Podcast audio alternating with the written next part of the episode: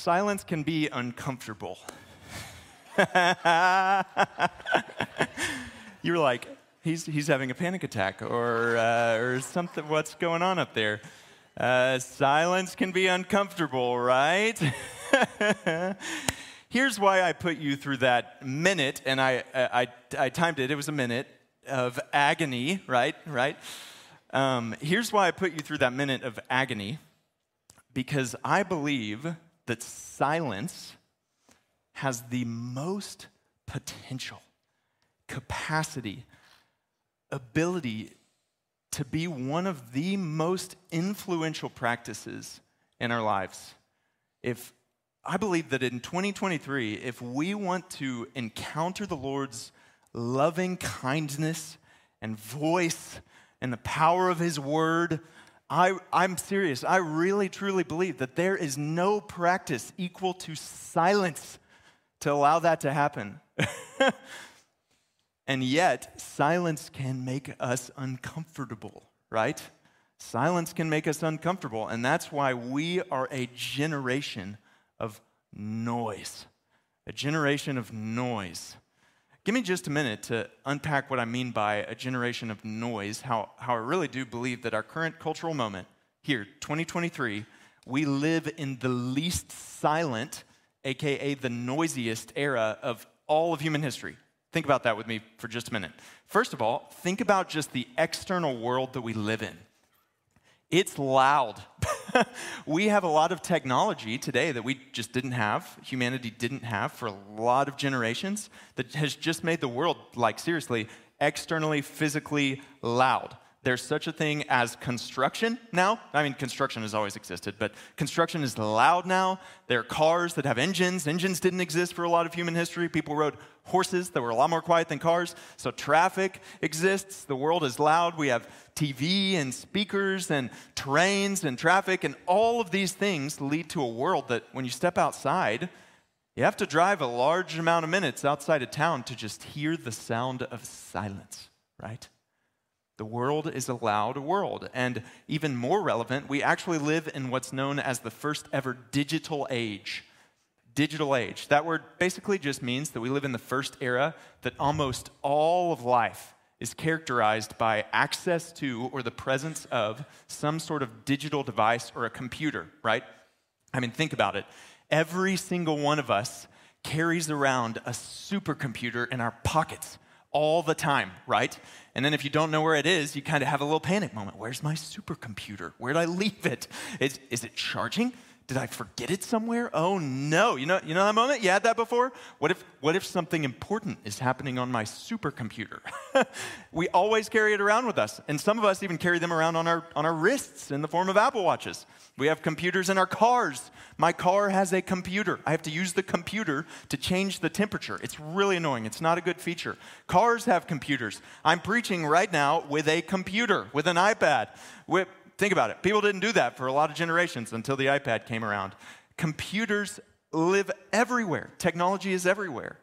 And for the first time ever, an entire generation, Generation Z, which is the generation after millennials, it's everyone born after 1997, every single person born in Generation Z is known as what's called a digital native. That basically just means that that generation will never know the world without the internet and the smartphone. Isn't that crazy? That's a, that's a lot of you in this room. That's a lot of your kids. It's a lot of your grandkids. The first ever generation to not know that type of world. And the question sort of is what's it doing to us, right? Like with the presence of technology and just a loud, noisy world all around us, what's it, what's it doing to us? What kind of people are we being formed into? What's it doing to our hearts, to our relationship with, with, relationships with Jesus, right? And there's not a lot of research, right? Because you, you just, there's not enough time yet. You can't do a study on a generation that was born and raised all the way through to adulthood, the digital world. You can't study it yet. But there are a few statistics based on research that's been done so far. And they found out that, first of all, we are the most digitally addicted generation ever, which that's pretty obvious, the most digitally addicted generation ever. But specifically, here's, here's kind of what that means The average American in 2022 spent four hours and 29 minutes using their smartphone every single day. That's nearly 1,636 hours a year, which is 18% of your day, 18% of your year. That's 18% of your entire existence. That's a lot of time on the smartphone. And then they also found that Americans spend about 3.1 hours a day consuming media, whether that's TV or YouTube or something else. That's a lot of time. And those two aren't necessarily mutually ex- exclusive, like some of them overlap and there's time on both TV and smartphone. But regardless, the point is that's a lot of time. A couple of other statistics that I found really, really interesting. A, uh, a study done by PR Daily found that 83% of people sleep with their phone within arm's reach. So even the time of day that we are most detached from our technology, it's still right there within arm's reach. and then this one really convicted me. A study by Microsoft Research found that 77% of people responded yes when asked, When nothing is occupying my attention, the first thing I do is reach for my phone. Oh, man. And then this one probably hurt the most. The um, International Society for Neurofeedback and Research, how about that, did a study on high school students. And they found a direct correlation between time spent digitally and increased rates of loneliness, anxiety, and depression. That one's, that one's a little hard to, hard to swallow, right? And before you just write me off as a grumpy guy that wants to uh, talk about how bad TV is or whatever, um, let me just confess that I'm, I'm totally, like, I, I, am not uh, up here on my pedestal, high up here above you, saying, so stop it. I'm, I'm right there with you. Uh, I struggle with a lot of these things too. I, I fall into a lot of these statistics, the 77% that reaches for their phone when nothing's occupying their attention. I'm, I'm right there with you. But I think it's worth asking in our digital age, in the age that is noisier than ever, two questions. First, what's it doing to us, right? What kind of habits, or even worse, addictions, are being formed in us? What kind of addictions are being formed in our hearts? Like, can I give up the smartphone? I remember a while ago, somebody challenged me to go 24 hours with my phone just off, put somewhere else, and I was like, you can't. You can't do that. they, they would find you or, or something. It's, you can't do it. That's you know what that says about my heart? I'm addicted to this device. And then, second, with all of the noise and input, are we still carving out space for the most important input of all? In the midst of all of the noise, where is God's voice? Where is God's voice in the midst of all of the noise?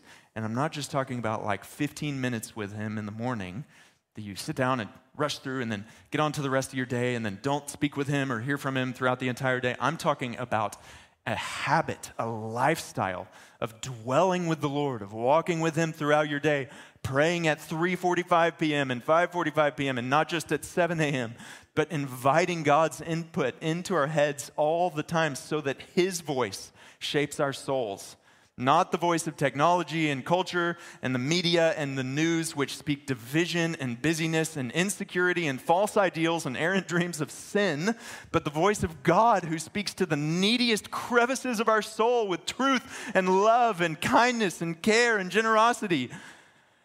How do we open ourselves up to that voice of God and shove aside all of the noise and distraction here in 2023? Is there anything that we can do to open ourselves up to that with the Lord? The answer is yes. Good news. The church has practiced these ancient disciplines modeled after the lifestyle of Jesus, known as silence and solitude. So today, what I want to do is just spend a little bit of time talking about these ancient disciplines, silence and solitude. Because seriously, I believe that these two disciplines have the most potential to impact your 2023 so that you can get to the end of this year and look back and say, I never heard from God like I did this year. This was a remarkable year in the quiet place, hearing God's voice. So, what I want to do is just look at the four reasons that Jesus practiced silence and solitude. Four of the things to which Jesus went to silence and solitude for. And what I want to do is see how those things are amazing things for us too. How we should model our lives after Jesus and seek the same exact thing. So, if you've got a Bible, we're going to start in Mark chapter 1, and we're going to move all over the place, and I'll have the scriptures on the screen. But Mark chapter 1 is where we're going to start. And before you get there, I want to um, provide a little bit of context in the form of a couple of definitions. The definitions. I want to define first silence and second solitude. Now, these might seem a little straightforward, but I think it's worth doing for the sake of uh, argument and what we're going to talk about today. First, silence. Today, I'd like to define silence as simply the absence of noise. Seems pretty straightforward, right? But I think it's helpful to hear that silence is a discipline that's not, that's not practiced with the stereo or TV or the news or the radio on in the background. Silence is the discipline of the noise ceasing, right? Not nothing else. No, no quiet, no chitter chatter, just quiet. And solitude is the absence of others. So we can practice silence here today, but we can't practice solitude here today because there are uh, lots of us present. So solitude is just getting alone getting alone in a room in your house or on a walk at a park or on a rock by a river in Colorado. I don't, I don't know. Solitude is just the absence of others. And we derive these practices from the life of Jesus. And to help us find the times that Jesus practiced in silence and sol- practiced silence and solitude, there's this really helpful Greek word that I'd like to introduce you to. And that Greek word is the word eremos. Can you say that with me? Eremos. One more time eremos. Very well. You guys are good. That's, that's the word. You know a Greek word now. Eremos. And eremos is translated as wilderness or desert, or others translate it as an uninhabited, lonely, solitary, secluded, or quiet place. And essentially, this is a place that Jesus goes off to from time to time. Well, not even from time to time, really, really often with great regularity and this is the place that he goes off to and practices silence and solitude in the eremos. So we're going to look through the scriptures and see a few of those times and see the four reasons that Jesus went to the eremos. The first coming in Mark chapter 1. Now, a little bit of context of what we're about to read. Mark, unlike Matthew, chooses sort of a speed mode tactic to introducing the beginning of Jesus' ministry. All in chapter 1, the first 13 verses contain John the Baptist, Jesus' baptism, and the temptation account.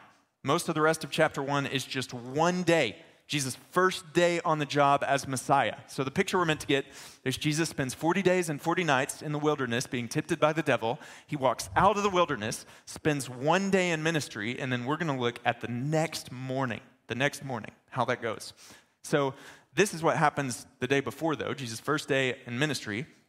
He calls his first disciples. He onboards them with all of their tactics and strategies as disciple makers. He goes to the synagogue to teach. He heals a man with an unclean spirit. He goes to Simon and Andrew's house. He heals Simon's mother in law. And then look in verse 32 and hear how the evening ends. Verse 32 That evening at sundown, they brought to him all who were sick and oppressed by demons. And the whole city was gathered together at the door. And he healed many who were sick with various diseases and cast out many demons. And he would not permit the demons to speak because they were with him. See the picture? It's late at night, it's after sundown, and the entire city shows up at the door. Can you imagine? You're trying to like wind things down for the evening. You've had a pretty long day. You just spent 40 days in the wilderness. And then all of a sudden it's sundown, and the entire city, not big cities, but still hundreds of people, imagine all of you showing up to your front doorstep. Pretty crazy. So Jesus stays up late into the night, healing, casting out demons, healing the sick. What do you do after a, after a big, hard, long day of work? You know those days that you just sun up to sundown, you're working, you're on your feet, you hit the pillow exhausted. What do you do the next morning? I like, uh, I, I like to, you know, draw the curtains as tight as possible, turn off the alarm, and sleep in as late as I can. This is what Jesus does. The day after that incredibly hard, long day of ministry, Mark 1:35, it says this, and rising very early in the morning. He chose the word very early there. Isn't that interesting? while it was still dark, he departed and went out to a desolate place, and there he prayed. After this day of sheer insanity, Jesus still went out into the eremos to pray. And don't miss this, he was just in the eremos for 40 days and 40 nights. 40 days and 40 nights, right? And it's not like he didn't have anything better to do, right? Look at how these verses go on in 36 and 37. And Simon and those who were with him searched for Jesus. He's, he, uh, Jesus disappeared before the sun rose up, so they're like, what? Where's Jesus? So they searched for him, and they found him and said to him, Jesus, everyone's looking for you. Remember last night how you started healing people and casting out demons? Well, there are a lot more sick people and demon possessed people at the door, and they need healing. They need, they need your touch. They need demons cast out of them. And yet, Jesus is in the silence and solitude. Why? Because the first reason that Jesus practiced silence and solitude and that we should practice silence and solitude is for intimacy with the Father. For intimacy with the Father, with God. Jesus looked at every single thing that he had on his plate and he said, Right now, more than I need ministry, I need intimacy. More than I need to do good things, I need to spend time with the ultimate good. I need to spend time in my Father's presence. And I feel the rub here personally. I, I don't know about you, but I, I feel the rub because I can often get busy and feel like, when on earth will I find time for silence and solitude? And, and that's me. And I'm like uh, a, a quarter of as busy as a lot of you. I'm in ministry. And yet, I can get to the point that I feel like ministry is more important than intimacy with the Father. And yet, Jesus made time for intimacy with the Father. Think about this no person in all of human history had more capability and capacity for a full schedule full of good, important, meaningful work than Jesus Christ, right? Couldn't Jesus have constantly taught, healed, cast out demons, done good, equipped people? He could have done that constantly. He had more capacity to do good than each and every one of us ever. And yet, Jesus Christ, God in flesh, decided, though I've been God forever, though eventually I will go back to the throne of God and dwell right beside him as the second person of the Trinity, I still need to spend time with him while I'm here on earth. Isn't that remarkable? More than I need ministry, I need intimacy with the Father. And this wasn't just a one time habit of Jesus either. I, I love how Luke 5, or in Luke 5, Luke describes this habit of Jesus. And all these moments are really interesting because they're the disciples looking on from the outside, right? You don't go to practice silence and solitude with Jesus. Luke observes this. But now, even more, the report about him went abroad, and great crowds gathered to hear him and to be healed of their infirmities. But, a contrasting conjunction, he would withdraw to desolate places, eremos, and pray. He would withdraw to desolate places and pray. Um, I'm, I'm currently in the third Greek, or fourth Greek now, at my seminary, and I, I just learned about participles, which is what the word would withdraw is, is basically. And this is actually a customary participle, meaning, yeah, I know, I Greek geek out for just one minute, thank you, uh, which could basically be translated, he would regularly withdraw to desolate places and pray. This was a habit of Jesus. And I love it. Luke's just like, yeah, there's a lot going on, a lot of ministry. And yet Jesus keeps like going off to the mountain and the hills to pray. It's wonderful. I love how it describes that Jesus so valued heading to the eremos as a regular rhythm of his life. That's the first reason that we should practice silence and solitude for intimacy with the Father.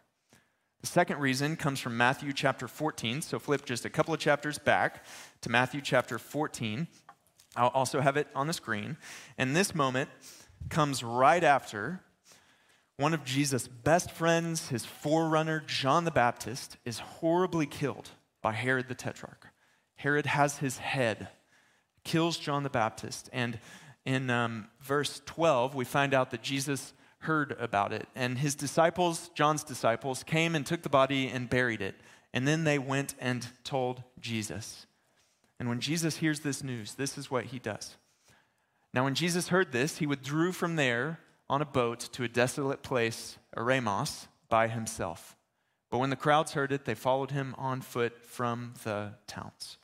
The second reason that Jesus practiced silence and solitude was to process life. Let me explain what I mean by that. This is an incredibly, incredibly tragic moment in the story of Jesus' existence he hears that one of his best friends has been killed, and we know that Jesus experienced real emotions, right? There are all kinds of examples of his anger and his sorrow and his joy. And we know that Jesus must have been filled to the brim with emotions in this moment. So, filled with emotions, what does Jesus do? What's he need?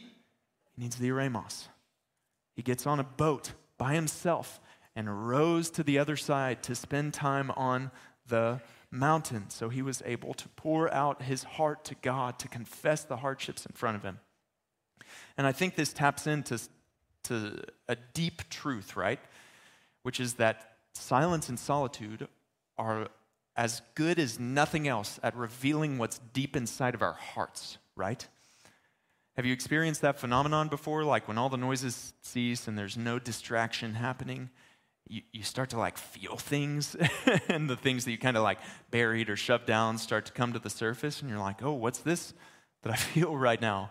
I love how john mark comer in his book the ruthless elimination of hurry put this in silence and solitude we face the good the bad and the ugly in our own hearts. Our worry our depression our hope our desire for god our lack of desire for god our sense of god's presence our sense of god's absence our fantasies, our realities, all the lies we believe, the truth we come home to, our motivations, our addictions, the coping mechanisms we reach, we reach for just to make it through the week. All this is exposed and painfully so. I like the way that Comer said it, but I think I like even better the way that um, modern poet and thought leader uh, 21 Pilots described this experience by writing a song about, about driving a car without a car radio. I think this is one of the most fascinating songs. They say in it, Sometimes quiet is violent. I find it hard to hide it. My pride is no longer inside. It's on my sleeve. My skin will scream. I hate this car that I'm driving. There's no hiding from me. I'm forced to deal with what I feel. There is no distraction to mask what is real. Anybody heard that song before? I love what it gets at that when the car radio is taken out and you're just driving for hours and hours of silence, I'm forced to deal with what I feel. There is no distraction to mask what is real. And in that way, silence and solitude are so frightening. They're so scary, right? It's terrifying when the feelings and thoughts that you've like folded up, shoved down, and put in a back closet are brought to light in front of, in front of everyone, right? But in the same breath, silence and solitude are so safe. Because the place that those thoughts and feelings and emotions are revealed is in the love filled, quiet company of your Savior, of God who can speak to those things. The second reason that we should practice silence and solitude is simply just to process life, to deal with that which exists within our hearts, with what exists within our hearts. That's the second reason. The third reason, oh my gosh, which I will fly through, I promise, comes from Luke chapter 6. I love this little story because Jesus does something that I would just never, ever think to do. I love it. Luke chapter 6.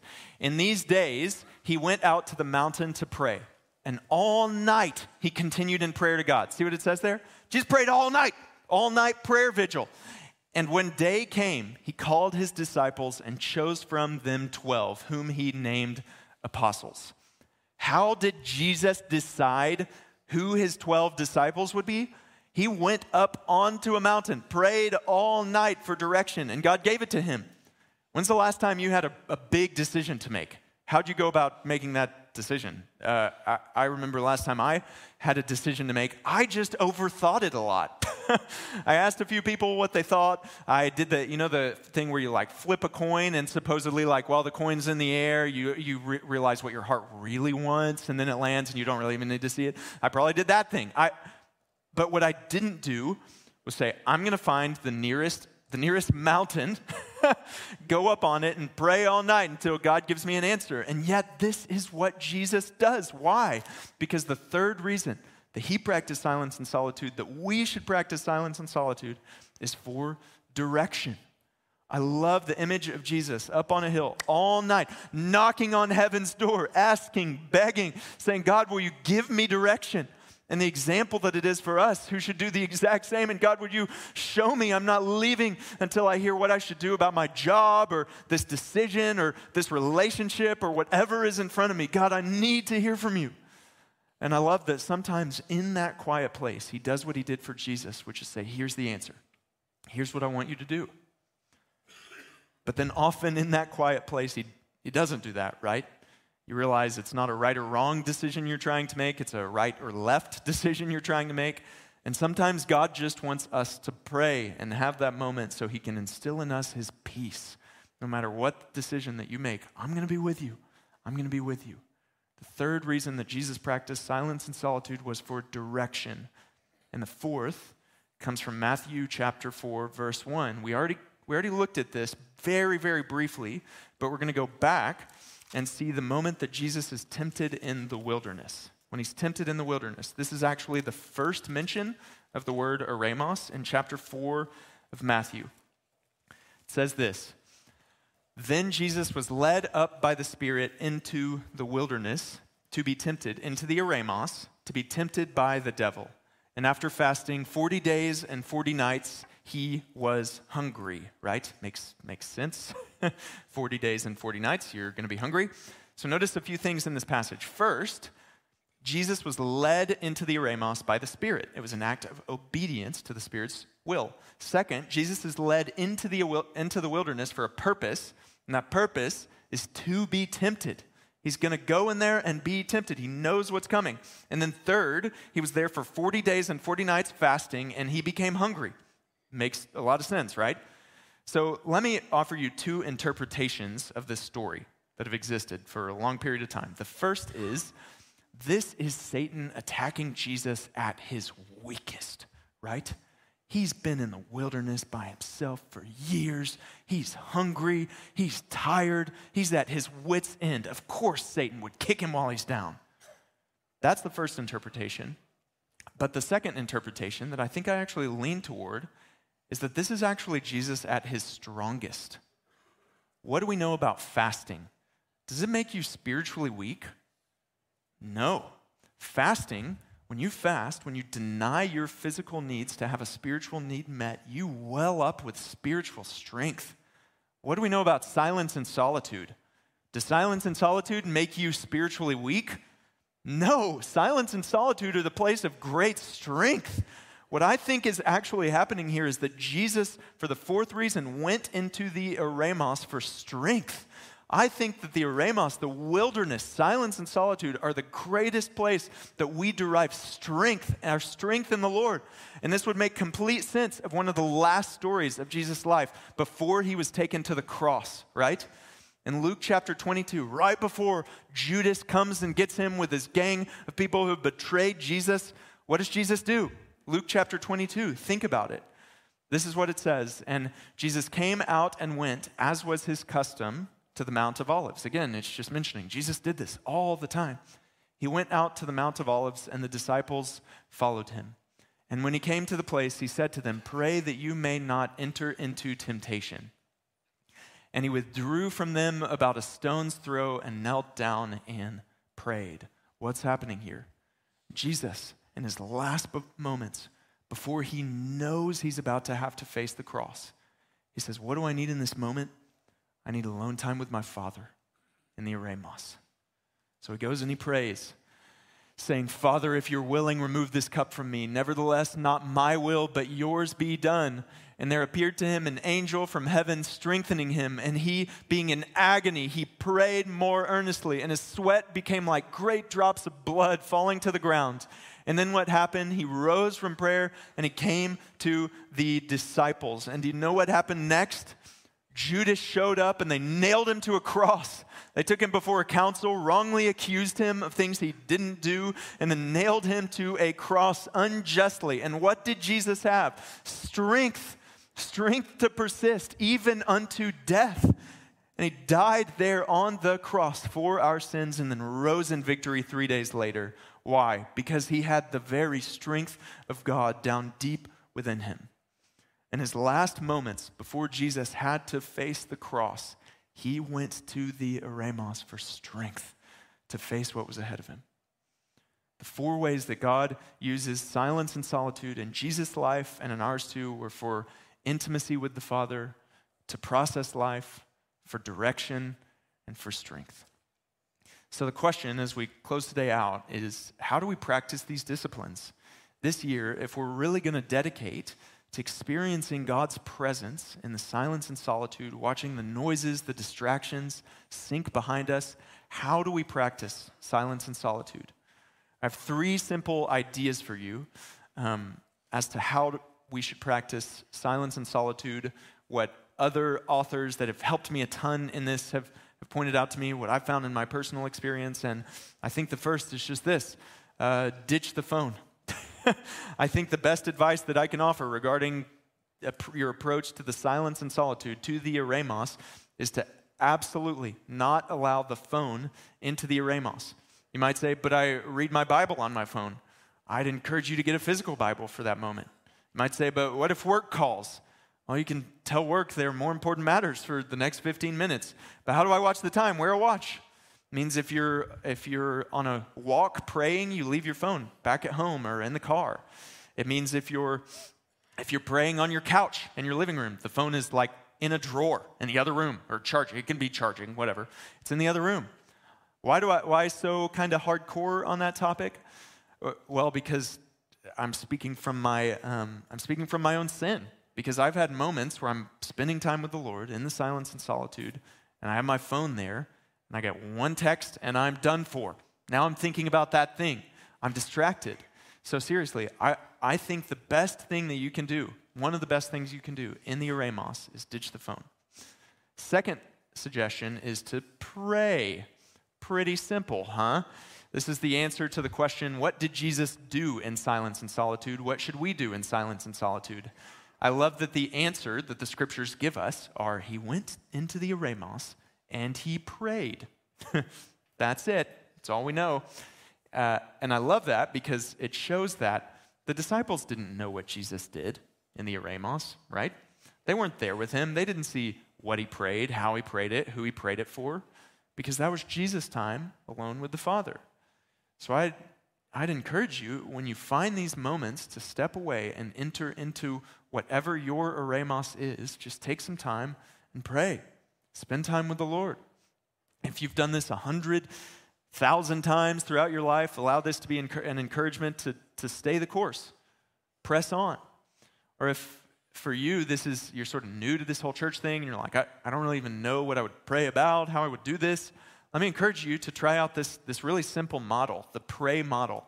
Basically, all, all you do is just come before God and spend time doing P R A Y, first praise. You praise God. You praise Him for who He is, for the world He's made, for the ways that He's been kind to you. You repent. You say, God, I confess my sin and I accept your forgiveness. You ask God for things, both for yourself and for the people you love and the people around the world. And then finally, you yield. You yield, you surrender to God, your life, your decisions, everything that's in front of you.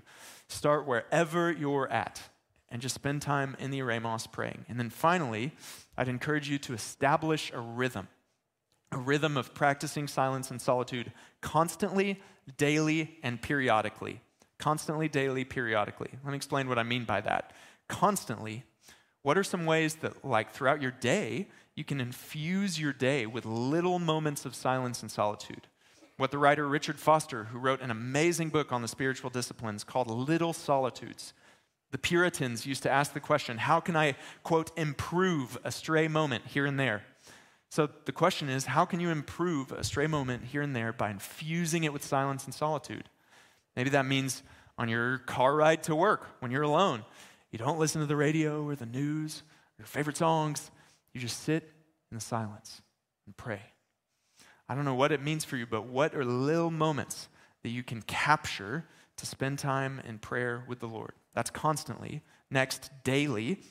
How can you establish a daily rhythm of going into the eremos like Jesus did, making it your custom as well to dive deep into the eremos, to have your own quiet, secluded, solitary place where you go and spend time with the Lord? How can you do that? Jesus obviously is an interesting case. He was a traveling preacher, right?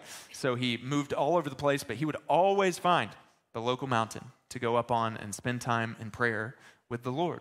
So, where is that place for you? Where's that place for you? I realized last semester that um, I work at a church that's actually two minutes from Lick Creek Park, right? And one of the ways that I encounter the Lord the most is by praying to Him in nature. And I remember last semester, I had been having sort of the, the driest prayer life that I'd had in a while. And one day, I just, for a few minutes before work, went out to Lick Creek Park and spent, I, I walked like a half mile trail and spent time in prayer. And I left and was like, why was that the best time in prayer that I've had in, in weeks? And I realized it was because I took the simple step of going out into a physical eremos where I was all alone. So I want to encourage you and challenge all of you to find those places. They exist here in this town. Where can you get alone with the Lord, fall in love with a place outside or in your house, spending time with Him? And then finally, how can you withdraw periodically for a longer period of time? How can you withdraw periodically for a longer period of time? Everyone on staff here at Grace is given a, a day with the Lord each fall and spring where we're supposed to just spend an entire workday not checking email or phone or anything, but spending time alone with the Lord in the eremos. How can you find that time for yourself? Where is it that you can find that specific time? Constantly, daily, and periodically. So, what I want to do just to close is just ask, ask a couple of simple what if questions. What if this year turned out to be the best year ever for you and the Lord? And what, it, what if it started with spending time alone with Him in the eremos? What do you think could be waiting for you on the other side? What depth with God could be waiting for you? What parts of life do you think He might help you process? What words of truth do you think He might speak to your heart? What lies that you're believing do you think He might dismantle? What direction for your life do you think He might give you? What strength might He infuse you with? What might God do as you meet Him in silence and solitude? I think the possibilities are endless. So, to close here today, right before we sing a couple or one more song, is I just want to give you a moment. We started with that uncomfortable, mo- uncomfortable moment of silence, right? I want to give you a purposeful moment right here, right now, to just sit in the silence and take a couple of minutes and just pray to the Lord. Process through with Him whatever He's working in your heart right now and take a minute to just sit in the silence, push past that little uncomfortable amount, and just spend time abiding in Him right now. And then we'll finish off with song in just a minute.